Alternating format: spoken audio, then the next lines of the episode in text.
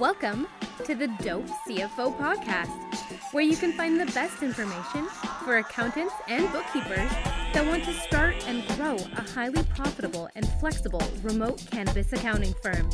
With your hosts, Naomi Granger and Andrew Hunziker. Now that's dope.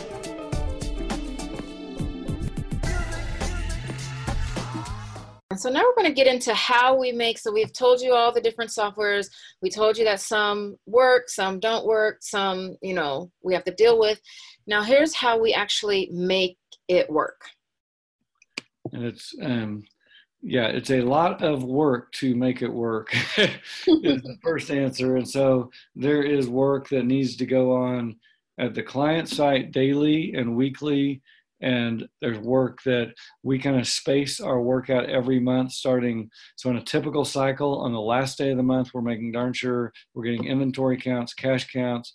We also like to see inventory and cash counts weekly if not definitely daily for cash. There's so much cash in the business um, then our first week, we're making sure all the end of the month data is input. We're looking at problem areas and whatnot. That rolls into our month end system and tie out system. We're reconciling every single balance sheet account and all these different systems.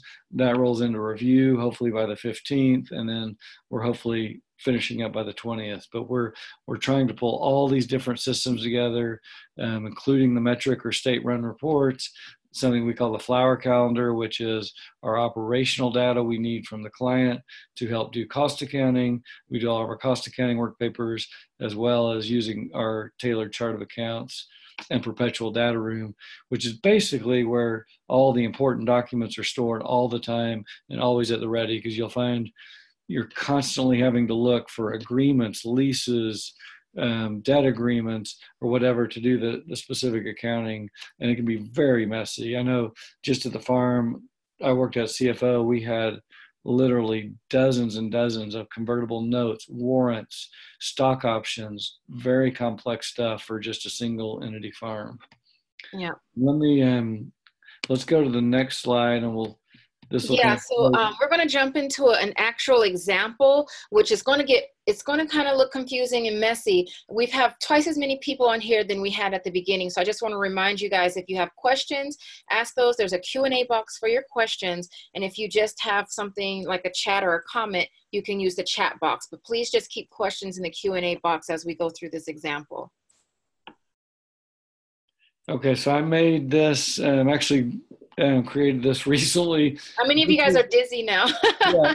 So this is just to quickly show that this will make you dizzy. And so this is just a typical retailer, a mom and pop. So we built this for our client here to uh, to explain what we're trying to do weekly and monthly to make sure we're following the rules, both for the IRS, for their investors, for the bank. So, for example, for an Oregon, and anywhere there's cannabis banks, they practically do an audit every quarter and they will go through all your systems in detail and they will reconcile them and they'll be like, well, why does metrics say you sold this much and Greenbits, your POS says you sold this much and QuickBooks said gives us yet a third number for sales for the month. And so we found many people in the industry aren't reconciling these things at all. They're just inputting data and hoping it's right and so that that just doesn't work. This is also another reason why we charge very high fees to these clients because it is a lot of work and it does not ease up um, if you're going to actually stay on this and do it right. So i kind of made this simple example to highlight the systems that are typical. This would be an example of, of a mom and pop retailer here in oregon that i use. And really in this example i just said this is the first day of business and the growers show up and we bought 10 pounds of pot at a thousand a pound. So we spent $10000 over here on the left. And during the day we're going to sell a pound. And normally you wouldn't actually sell a pound. You'd be selling in grams. But let's just say we sold one pound during the day at $2000 a pound. And half of that we got in cash and half of that we got in credit card.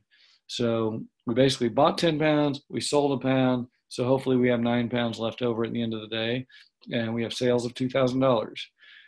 So when you look at this, and I put kind of as you scan through this, red, the red boxes with the red are the actual pieces of software. black are the actions, and blue I call the truth, and we'll get to that. But so over on the left, you got people inputting data into the POS system and into the QuickBooks system. So if they're buying inventory and spending $10,000, someone will go over and input at a high level into QuickBooks, say, flower, debit, flower, 10,000, credit, cash, 10,000, or, or accounts payable, whatever that may be. So maybe the same person or different persons over here entering it into the POS system, in this case, GreenBits, and they're inputting the data there. And then sometimes you have to go enter. Well, I will say it's a mix. Some many POS systems tout that they sync with Metrc or the state-run software. So theoretically, you don't have to do anything. If you input it into GreenBits, it goes straight to Metrc without you doing anything. Well, our specific client is doing this, and we found out actually um, Matt, the bank pointed out they caught a reconciliation one month that these two numbers didn't agree, even though they were syncing automatically, which is a little bit scary to think about um, when software is doing it automatically. So that was no manual entry there. So they enter the data here in the POS. So now on day one, GreenBits has 10 pounds of flower, and the accounting software correctly debits inventory for $10,000.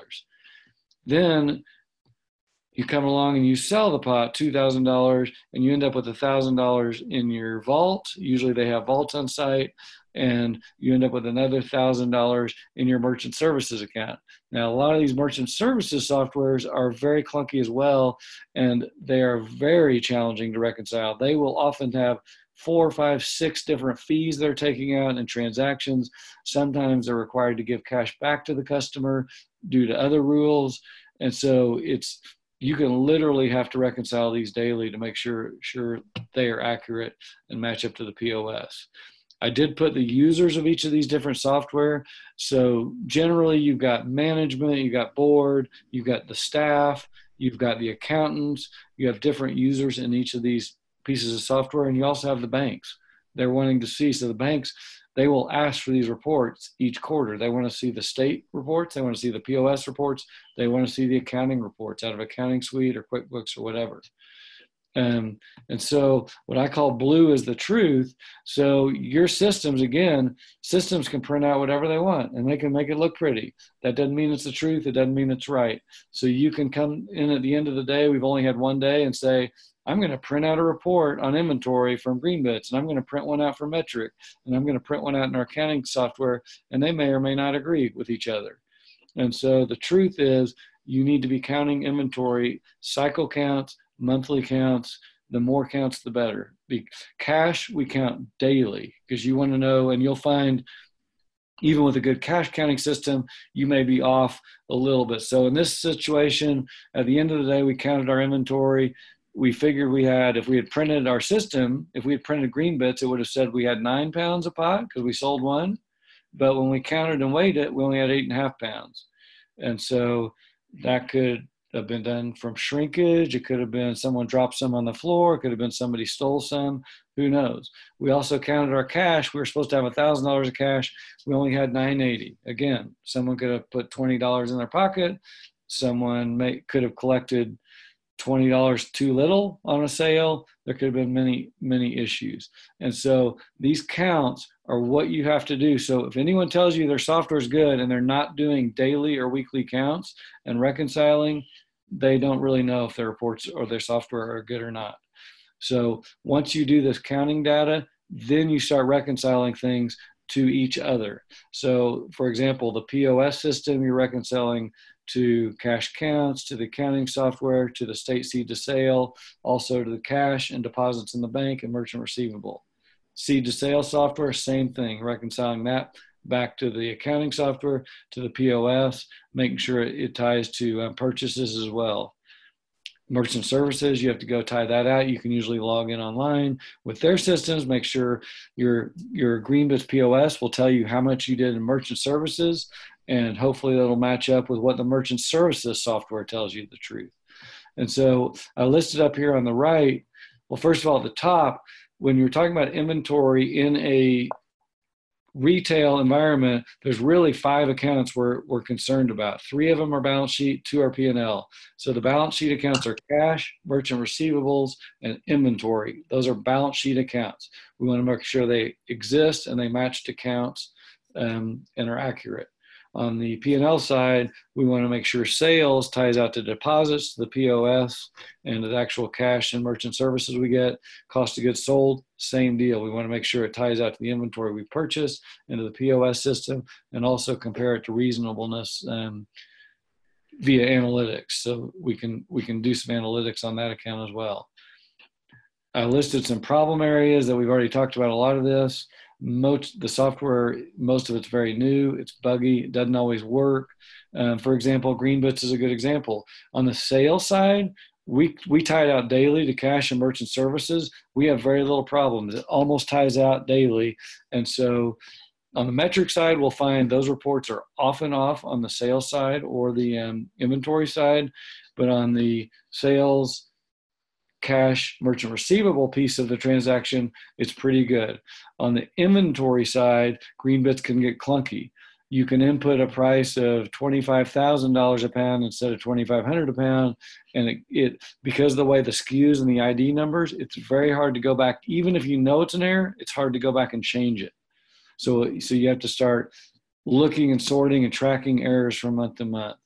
Um, you can have data entered wrong in the POS or accounting software or in both. You could you could enter the weight correctly in one of the systems and wrong in the other system. Depends who's enter, inputting the data. Sometimes it's accountant, sometimes it's not. Sometimes it's multiple people.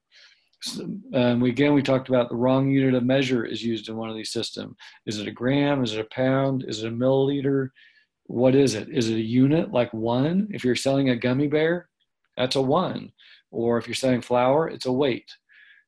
Um, so, and again, that makes it challenging when you're when you're totaling up. Say in our our software in Greenbits, we have 14,000 SKUs in the system, and we're trying to total things up. Some of them are sold by the each, like say a bong. You buy one or you don't buy one, and some things are sold by weight. So that adds more issues as well. We also have syncing issues where softwares that say they sync, but they don't always sync correctly. And so you have to rec- reconcile that as well.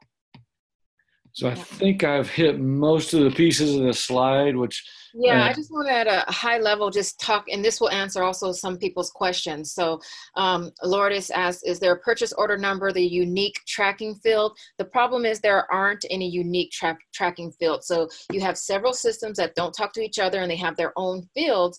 And a lot of times, when you have a reconciliation issue, it's really hard to pinpoint it, especially if you have 14,000 SKUs and you have things coming in. You have manual entries, so you have um, manual entries into several different systems they might be by different people or different professionals. They may or may not have an accounting background. So if you don't have a system established so that they know exactly how to enter those things properly in each system, you're not going to be able to reconcile each other. And, um, yeah. and so they also don't talk to each other so they have to be recon- they have to be reconciled manually regularly they have bugs and sometimes they don't report accurately so sometimes we've seen them a summarized version and a detailed version with different numbers. So the summarized version might have a million dollars and the detailed has, you know, 900 and, and nine 900,000 or whatever. And so there's a difference between the same system, just two different reports out of the same system. Yeah. Um, one thing uh, uh, related to that, and we're talking about reports and these in whether it's a farm or a retailer, we're talking about many, many SKUs and many different units of measure. So it gets really complex really quickly. And um, and even then you get into more complex issues like moving product between stores or between a wholesale license and a retail license. And this stuff gets really complex really quickly. And that's why I was saying, yes, other industries use Excel, but it's nothing like this. So this is, and again, someone made a comment. Um, thank you. This is a great help tool for showing clients the value. Yeah, the ones that get it, get it. That this is really important for them. As a matter of fact, it's required for them to stay in business to be doing this correctly. And nine out of 10 are not doing this kind of analysis and work or even Yeah. close to it. and, and also with all this confusion there's room for for shrinkage so i mean if employees know that there's all these um, discrepancies they're going to there's an, a, a- room for them to start stealing inventory and stealing cash. So that's another thing that's going to cause issues. You don't know it's hard to pinpoint it.